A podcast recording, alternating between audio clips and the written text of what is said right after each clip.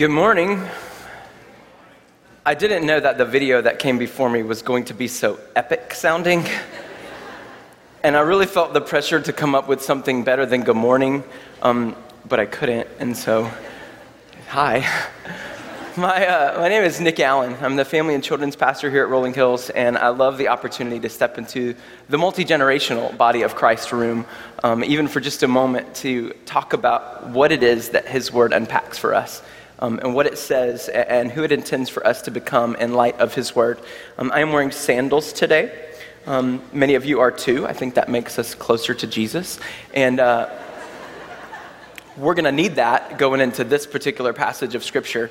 Um, and so, if you have your Bibles with you today, um, and I hope that you do, I invite you to turn to the book of Second Corinthians because that's where we're camping out for this entire summer series called The Best Is Yet to Come.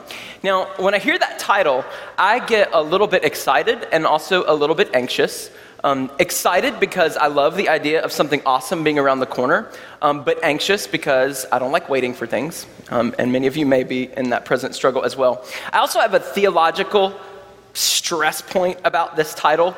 Um, so I'm just confessing that today. And, one day in the future, when I'm invited to come back to this spot and I'm talking about the fullness of the life that we can have in Christ today, you're going to tap me on the shoulder and say, Yeah, but Nick, you told us the best is yet to come. And I'm going to be a little bit nervous about that juxtaposition of life. See, I don't believe that we're supposed to sit around and wait for some ultimate Holy Spirit power and unbelievable fulfillment in Christ when He returns.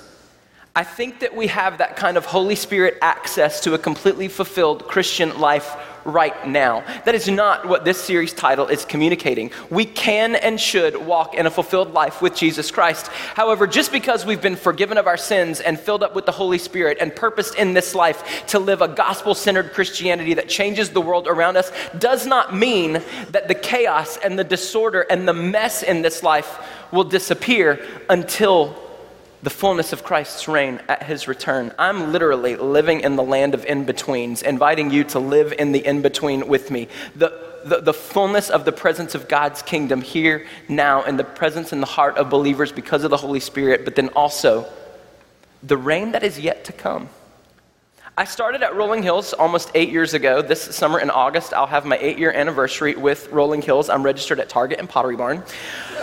Traditionally, the, um, eighth anniversary is pottery. Um, I did not know that because I'm weird. I only knew that because I Googled it this week and found it on Hallmark.com.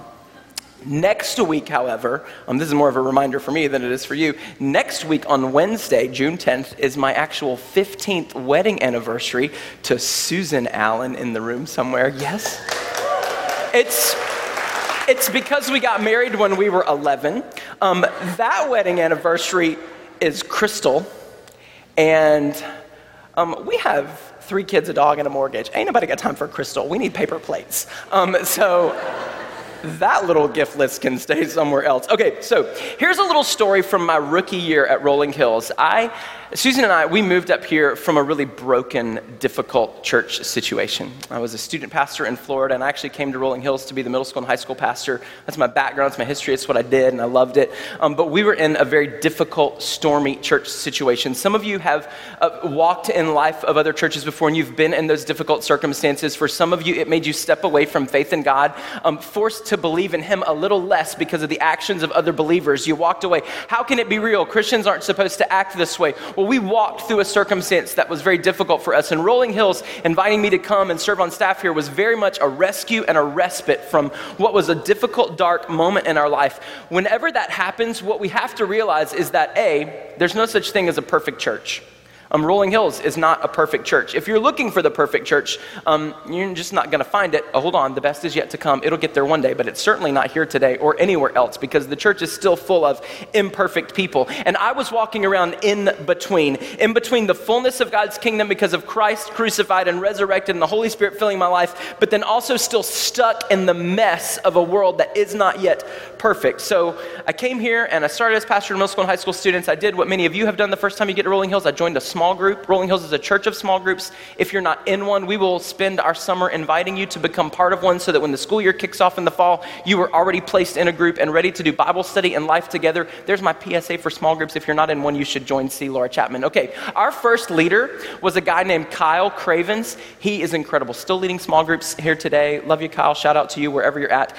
It was a fantastic group. All of our groups have been great. We've loved them all, and this one was definitely no different.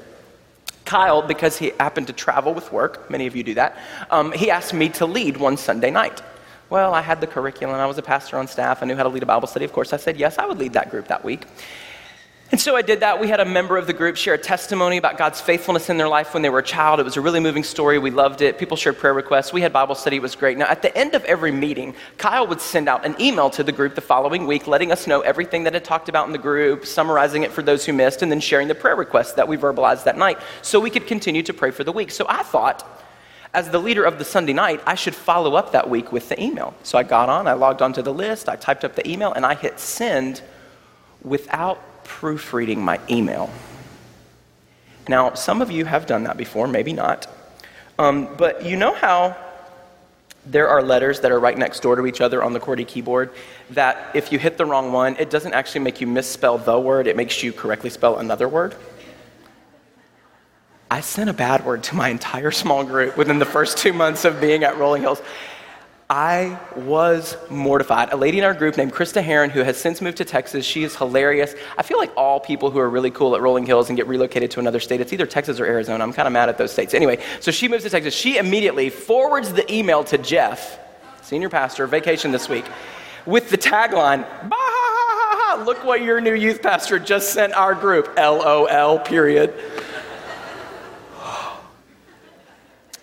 Last week, um, I did something similar, just typing up these notes, similar and just not quite as embarrassing. You see, I was typing up the word forgiveness, but you know, the M and the N are next door neighbors on the QWERTY keyboard, and what I got was the word forgive mess, which obviously had the red line of death underneath it. And when I went back to correct my mistake, what I found was a nugget of truth that I hope sticks with us the rest of our talk today. You see, it's not really a mistake. Because what we have received in Jesus is the forgiveness of all of the mess that's present in our world. And we need that thought as we dive into 2 Corinthians 4 today, but first, not without praying.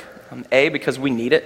We need the Spirit of God to show up today and, and to show us something that we don't understand quite yet. Um, and B, um, because I just conjured up questions in your mind of what kind of pastor stands before me who said bad words to a small group. So, Um, we're going to start today praying, and then we'll dive into Second Corinthians together. Father, we are humbled by the fact that you would love us enough to offer your son's life as a ransom for our sin, and blown away by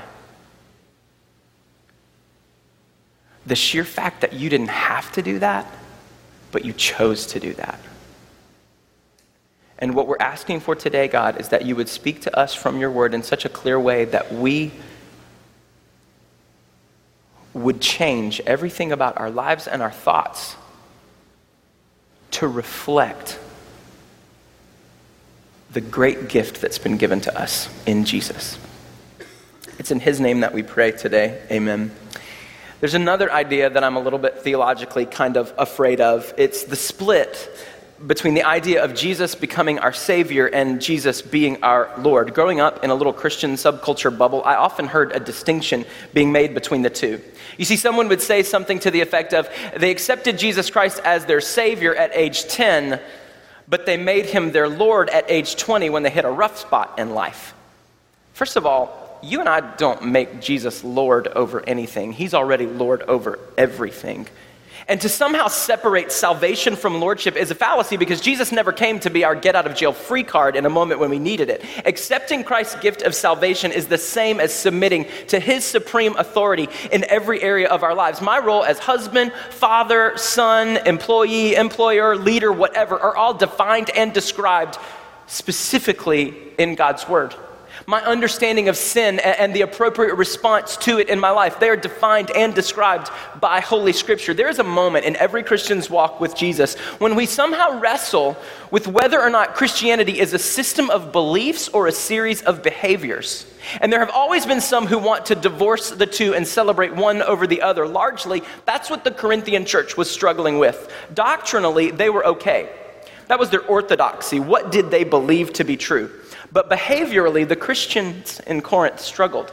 You see, it was difficult in their affluence to divorce themselves from the sins in their culture. That sounds familiar to those of us living in the good old US of A, particularly in this little pretty, nice, affluent part of it. None of it's new.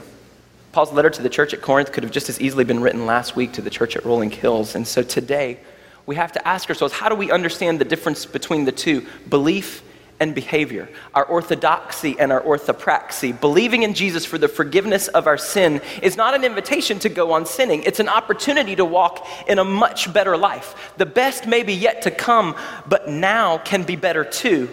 But not if we focus on one at the expense of the other. It's belief and behavior. It's better stated behavior because of belief.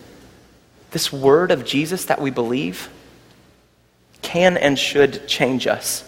So today, um, in the same manner uh, that many TV shows begin with last week on parenthood, um, we're going to actually start in chapter 3, verse 17, and then make our way into chapter 4 of 2 Corinthians, asking God um, to speak so clearly to us that we become a people who are different when we walk out than the way we were when we came in. 2 Corinthians 3:17 says, "Now the Lord is spirit, and where the Spirit of the Lord is, there is freedom. Amen. We all, with unveiled faces, are reflecting the glory of the Lord and are being transformed into the same image from glory to glory. This is from the Lord who is Spirit. The Lord is Spirit. Now, this lesson for the Corinthian church is really appropriate for us today because they were wrestling with the idea of Trinity and what it meant for God to be present in three persons. It's appropriate today because there is an entire religion, an entire belief system called Islam that very much questions Christianity, largely because they consider us to be polytheistic, worshiping many gods when they believe there's only one God. And the reason they think we're polytheistic is because we're worshiping one God but present in three persons, and that smells like polytheism to them, and they don't necessarily like it. Paul was explaining to the Corinthian believers that the Holy Spirit was not just some proxy for God, but the actual presence of God. The same God of the Old Testament, present in the story of Israel, was now present in a redeemed group of people because of the Holy Spirit. And because of that, because of Christ's sacrifice, the Holy Spirit has been loosed into the world in the heart of believers, and we now have unveiled faces. We can see really clearly, whereas before it was kind of foggy. We can see super clearly the truth of God, and we have access to the power of God through the person of God because of the Spirit through Jesus Christ. And because of that, because of that, we're being transformed. You see, the work of the Holy Spirit in the world today is to transform lives. That's what's happening. That's what we're living in the middle of. It's a big art project where he's making something brand new every single day in the hearts of people who believe in Jesus Christ. The work of the Holy Spirit is transformation. Unless we be confused, let's face it, sometimes I'm confused and you might be too. It's a total mind, body, and spirit transformation. It changes our beliefs and it also manifests itself in our behaviors. This Word of God, living and active through the power of the Holy Spirit, should change us. So, therefore, the freedom that we have in Christ, and in light of that revelation that He wants to change us from the inside out, we land in chapter 4 and the word that He has for us today. Verse 1. Therefore, since we have this ministry, as we have received mercy, we do not give up. Paul's idea of new covenant ministry was that serving Jesus was far too. Okay, there's a lot of notes in your um, worship guide today, and we're going to fill in a lot of blanks, and we're going to do it kind of quickly. So you either want to hang on or not worry about them altogether. The words are going to appear on the screen, and this is really important. Paul's idea of new covenant ministry was that it was far too noble to abandon, and that Christ coming as the fulfillment of God's word was far too important to dilute. So, what did he do? In the middle of any and every kind of adversity, Paul trusted God for strength. Why? Because it was too important to dilute. It was too noble to abandon. This message of Jesus Christ mattered far too much. So, what did he do in the middle of the struggle that he had to proclaim it? He relied on God for strength to communicate. Where did it come from? He said, We have this ministry because we have been shown mercy.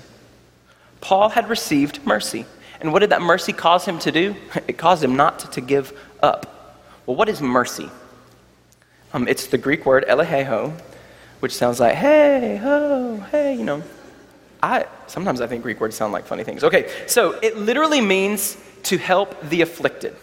To help the afflicted. We often get grace and mercy confused. I like this distinction that grace is God giving us that which we do not deserve forgiveness, salvation, eternal life. We don't deserve that. Mercy is God withholding from us what we do deserve punishment, separation, things like gnashing of teeth. I mean, like, grace, God giving us that which we could never deserve. Mercy, God withholding the stuff that we do deserve. In the middle of our sinful affliction, Jesus helped. That's mercy. And in light of the fact that we have received that mercy, we don't give up. Paul said in verse 2 instead, we have renounced shameful secret things. So, what did Paul do? What did it mean for him to accept mercy? It meant that he renounced sin. Instead, we have renounced shameful secret things, not walking in deceit or distorting God's message, but commending ourselves to every person's conscience, every person's evaluation, every person's understanding, commending ourselves to them. Say, hey, look inside and see what's happening. We don't want to distort God's message in God's sight by an open display of the truth. Sin is the convergence of two opposite ideals in human behavior today. To those of us who recognize sin as sin and prescribe to God's word as the authority of what is right and wrong, sin is usually what we do in secret when no one is looking and what we try to justify if someone finds out. We recognize sin as sin and it scares us and it shames us. To those who do not recognize sin as sin and prescribe to God's view of what is right and what is wrong, they have a relative moral compass where every single person gets to make up for themselves the difference between right and wrong, aka everybody else. And for those people, sin is what you put on display and often celebrate because of civil liberty. You're your own boss. You can make your own rules. And who is anyone else to tell you that you're wrong? The problem is this sin will define you unless you define it according to God's word. Sin will define us unless we define it according to the word of God. And what happens when we fail to recognize sin as sin according to what scripture says? We distort God's message. And that's what Paul was refusing to do. And that's what he encouraged the Corinthian believers to abstain from. And the best way to do that? An open display of the truth. Openness. The best thing for us to do regarding our sin is to expose it. Matt Chandler says that the, it's better to step into the light willingly than to be drug into it unwillingly. Put it there so that light can expose it. We don't pop a pimple in the dark, friends. We turn the light on so that we can see it, admit that it's there, and then clean up the mess. Paul was determined to renounce sin so that he could be a more accurate reflection of God's glory, in order to be found reflecting the glory of God. Verse 3, it says, But if our gospel is veiled, it is veiled to those who are perishing. In their case, the God of this age has blinded the minds of the unbelievers so that they cannot see the light of the gospel of the glory of Christ, who is the image of God. Who's been blinded? The unbelievers. This is a hard truth. If the gospel message is confusing, who's it confusing to? Unbelievers. Who else would be confused by the idea of a God who lovingly died for sinners to afford them eternity with Him, even though they could not and would not do anything to earn it? Who would deny that? People who didn't believe in it. People who refuse to repent of their sin and see the truth of Christ because they've believed the God of this age, who is Satan, and his lies. False accusers false teachers present in, the Corinthian church accused Paul of preaching an outdated, antiquated message. And Paul showed that the problem was not with the message or with the messenger, but with the hearer. Jesus said over and over in the Gospels, He who has an ear to hear, let him hear. And it was he who has an ear to hear, let him understand what this means. And when he talked about soil and seed being planted in various, he gave us four types. And the problem was never with the farmer or with the seed, it was always with the type of soil in which the seed was sown. The bottom line for us, confusing or not, is that you and I don't change a person. This church can't change a person. My kids' ministry, although I think it's awesome, can't change a person. Only God can do that. Paul said in another letter to the church at Corinth that he was great at planting seeds, and another fellow named Apollos was really good at watering them, but only God can give growth. The only way to remove that veil of confusion is the Holy Spirit will of God. Paul went on in, in, verse 5 to say, For we are not proclaiming ourselves.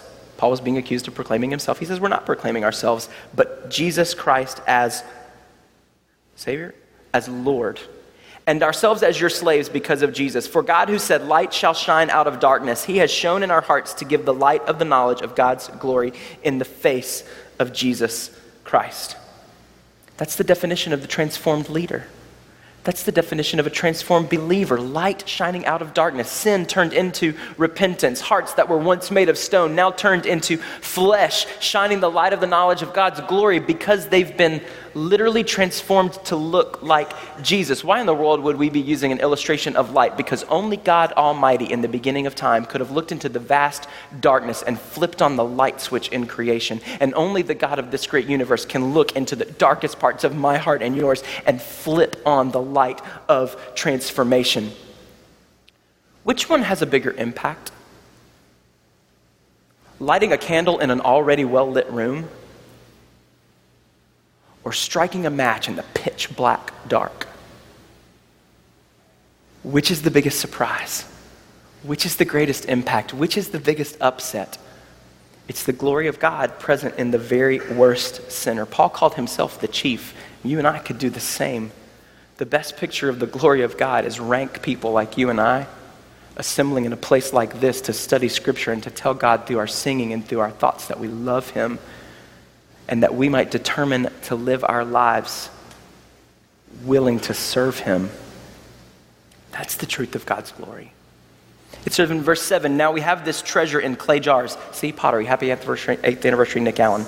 We have this treasure in clay jars. Now, uh, the Greek version of clay jars is really earthen vessels. Um, in, in, seminary, we look at these lexicons, which are biblical language dictionaries, and you're supposed to memorize big fat portions of them, and you're sitting there wondering the whole time, why can't I just look it up later? I'm always going to have this. It's all right. Um, I digress. The Greek word, the definition of clay pots or earthen vessels, has a footnote in it and the footnote literally reads, with the added suggestion of frailty. You see, that's who Christ came to in us frail, ordinary, breakable, cheap, disposable people. Sometimes those clay pots were used to store household valuables, but most often they were used to hold garbage and even human waste. For crying out loud, this treasure in clay jars, these were the latrines of the first century. That's how Paul viewed himself lowly, humble, common, expendable. And despite the fact that we were told we were special as children and our parents sang a song about us telling us that we were one of a kind, we're the same lowly, common, expendable, sinful. And the truth of God's glory, the greatest truth of God's glory that you and I could embrace today and understand and live our lives in light of is this the truth of God's glory is that it's found in the unlikely. Why in the world? Paul continues, so that this extraordinary power may be from God and not from us. If you and I were precious, if you and I were extraordinary, if you and I were valuable on our own, the argument could be made then that the glory of God, or at least a piece of it, belonged to us. And that's not the case. The more humble we are, the more special God is. He says in verse 8, We are pressured in every way, but not crushed. We are perplexed, but not in despair. We are persecuted, but not abandoned. We are struck down, but not destroyed. That's a testimony from Paul because he literally was pressured in every way, but not crushed. Perplexed, but not in despair. Persecuted, but not abandoned. Struck down, but not destroyed. The truth of God's glory is that it's found in the unlikely and also that it's strengthened by adversity. That's not just true because Kelly Clarkson sang it either. What doesn't kill us does make us stronger because it's the purpose of the Holy Spirit working in our lives to show that God is doing something great that we ourselves cannot accomplish. Verse 10 says, We always carry the death of Jesus in our body so that the life of Jesus may be revealed in our body. For we who live are always given over to death because of Jesus, so that Jesus' life may also be revealed in our mortal flesh. So death works in us, but life in you. You got to love a death image in Scripture. They're all over the place. Why? Because that was the manner in which God brought himself into our lives the death of his son. Paul was explaining that the suffering he experienced was actually part of the gospel story because of his sufferings. Christ was communicated. Given over to death is literally the example of a death row prisoner being handed over to the executioner, the final act. It was Christ being handed over to those who would crucify him. For us, it means the constant death of our sinful selves so that we can be even more like Jesus. It's the Holy Spirit working in us in sometimes difficult ways to kill off the old so that he can birth in us that which is brand new. It's a message of hope and it's a message of forgiveness of our mess, and it's worth it. For Paul, regardless of what he had to endure, regardless of what he received, regardless of what he experienced in this life, was worth it because the call of Christ was far too noble to abandon. And in verse 13, he writes, And since we have the same spirit of faith, in keeping with what is written, I believed, therefore I spoke. We also believe and therefore speak. His belief begat his behavior. We know that the one who raised Jesus will also will raise us also with Jesus and present us with you.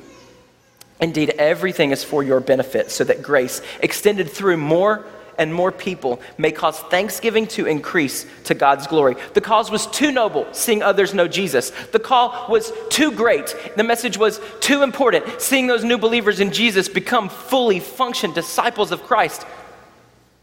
Paul's belief bettered his behavior. They were one and the same. This week we leave for kids in student camp on, on Tuesday. I'm really excited about what's going to take place. I love camp. It, it's a recipe for life change.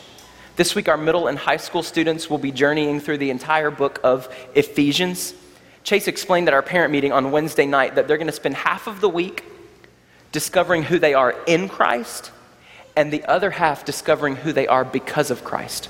It's belief and behavior. It's a chance for doctrine to influence discipline, for what someone believes to influence and dictate how they behave. For the believer, the two have to be connected. Where they are, grace extends through exponentially more and more people. And as a result, it's an exponential increase of God's glory right now, not just then, but right now. The truth about God's glory is that it's found in the unlikely, it is always strengthened by adversity, and it's proved by people's confidence in Christ.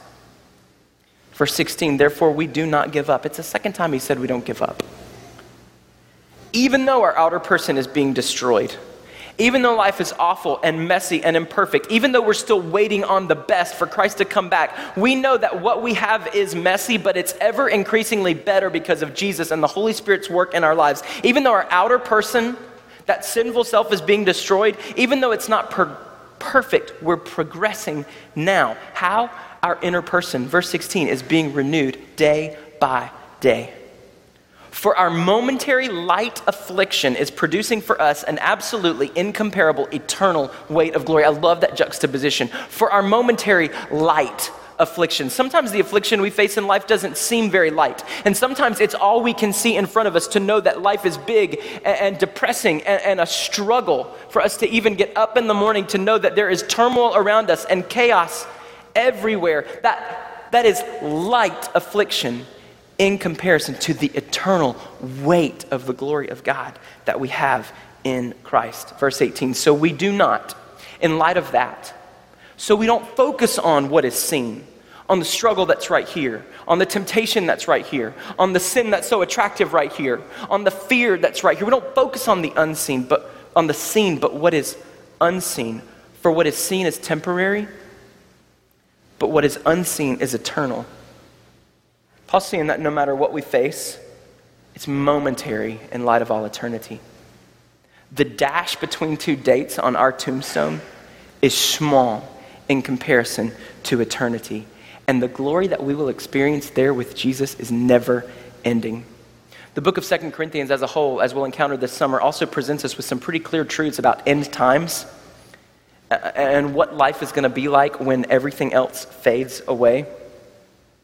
Those images are, are really explicit in the coming kingdom that's described in Revelation. And I'm going to go there briefly today, and you don't have to turn because I'm going to read just a couple of highlighted verses. It's all about the purpose of God's glory being found in his kingdom that is both here and yet to come. We could spend days, hours, weeks, months, years of our lives unpacking the work in Revelation and understanding both the kingdom of Christianity that's here today and the one that's yet to come. Disclaimer anytime we do, The biggest temptation is to focus on the how and the when, because those are really interesting. But the more important option is to focus on the what. We can debate the how and the when of eternity all we want, but it's far more important for you and I to live in the essential nature of the what is going to happen. These are doctrinal beliefs that must manifest themselves in our behavior. The first is this it's highlighted in Revelation chapter 5, verse 9. And they sang a new song. You, that's Jesus, are worthy to take the scroll and to open its seal because you, that's Jesus, were slaughtered. And you, that's Jesus, redeemed people for God by your blood from every tribe and language and people and nation. The bottom line of what is eternal in 2 Corinthians chapter 4, verse 17, the thing that we're supposed to be living our life in light of, the bottom line of what's eternal is that Christ alone is worthy. And that truth belongs on the tip of our tongue and present in every area of our lives because it's for Him and by Him and through Him that we live and breathe and move and have our being. Every day, the things that we do and say and think and feel should be moving us more towards exposing the worthiness of Jesus in our lives so that when people look at the way that we live and the decisions that we make and the way that we govern our lives, that when people look at us, what they should see is an even better picture of how good Jesus is because he alone is worthy. Bottom line of what's eternal and worth looking at Christ alone is worthy and his kingdom is supreme. It's summarized in Revelation chapter 21, verse 3. It says, Then I heard a loud voice from the throne Look, God's dwelling is with humanity, and he will live with them. They will be his people, and God himself will be with them and be their God. His kingdom is supreme. That truth belongs in our hopeful hearts so much that no death, no disease, no struggle, no fear, no power in this world overtakes us because in Christ we know that there is a better attitude for us in this world and a better aptitude for us in the next because we are literally going to be living in the physical, hang out, high five, bow, bow down, walk around in the garden in the cool of the afternoon presence of Almighty God. And that's the supreme kingdom that we're waiting on. It's a bottom line that eliminates our proclivity to want material things or to complain about trivial ones or to invest in temporal ones because all of that's going to fade away and none of it will matter in the next life where all we have in front of us is the holy supremacy of God's kingdom and the worthiness of Christ. And finally, it's present in Paul's writing in verse 18 of 2 Corinthians. What is unseen is eternal, it will last forever that thing that's unseen is described in Revelation 22 5 when it says, Night will no longer exist.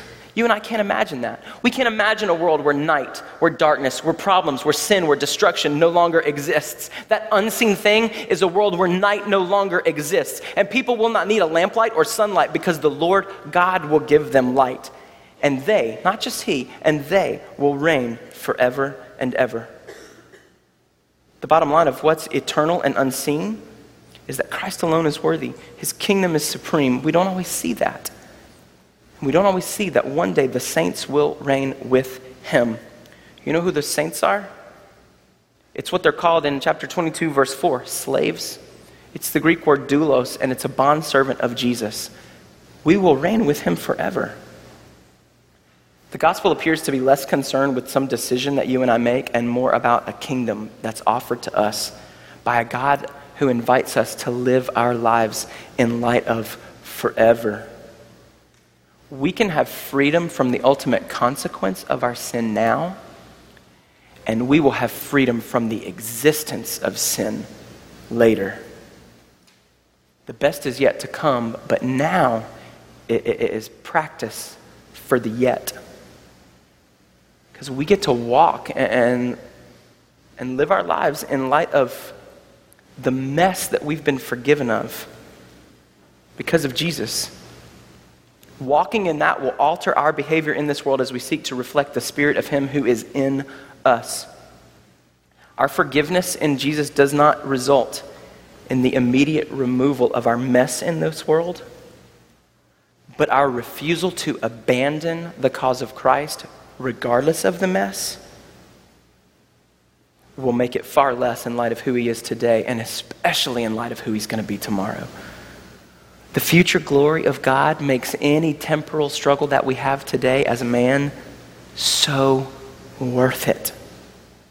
But only if we live a life under the lordship and supremacy of Jesus Christ, where our beliefs are being manifest in our behaviors day by day, becoming a people who are far more interested in His glory than our own comfort.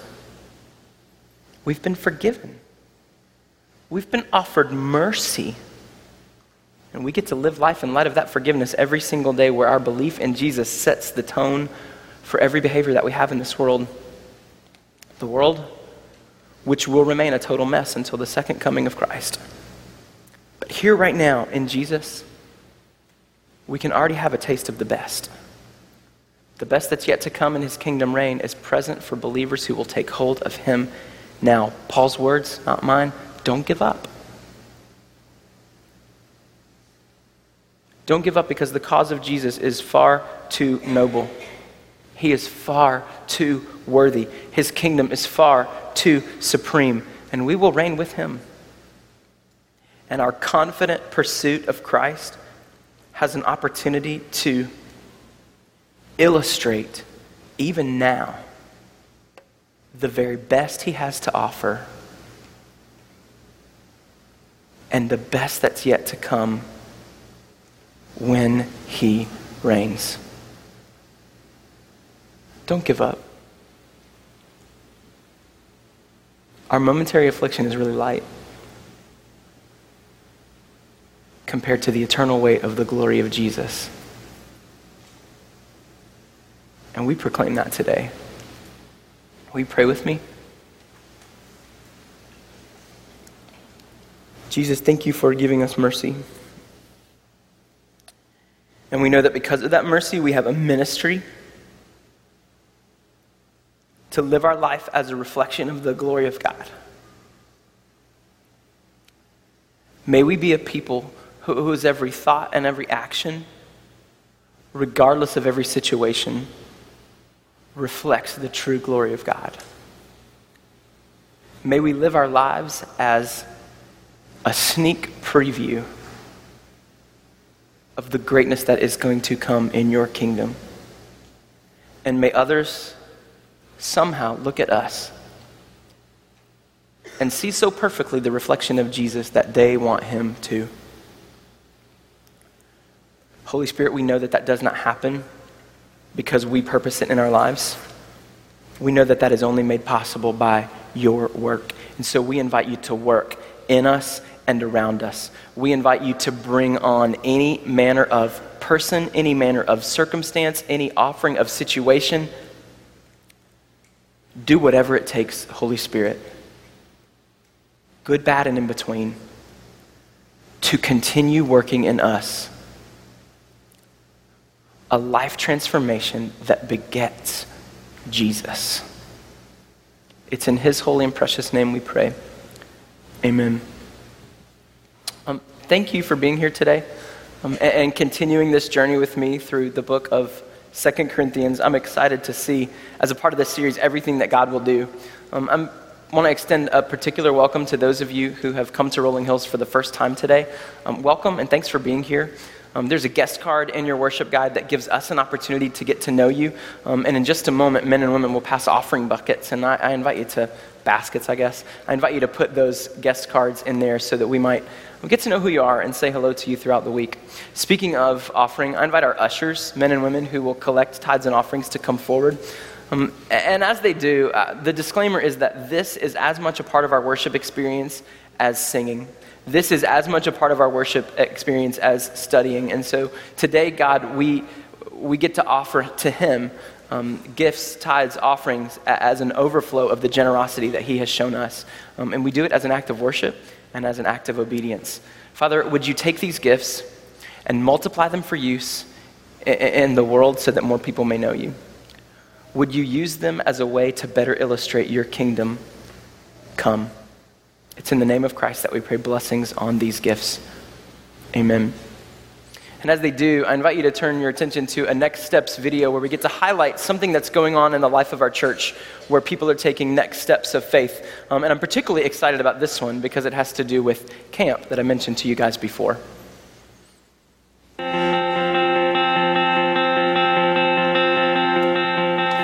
Hey everyone. Welcome to our Next Step Minute, a time where we highlight people who are taking steps in reaching out, growing up, and giving all in our church wide 24 month Next Steps initiative. Today we're talking about growing up. You'll hear from Darren Clark and Lily Griesheimer, who are taking their next steps in leading at our Rolling Hills student and kids camp this week. I'm going to camp this year to help with the kids' rec and to help serve with students' worship. And I wanted to go to camp because it sounded like fun and because I saw it as an awesome opportunity to invest in the lives of the kids and the students at our church. I'm going to camp this year to serve as a fifth grade leader for the boys, and I'm going to help out with rec and just have some fun.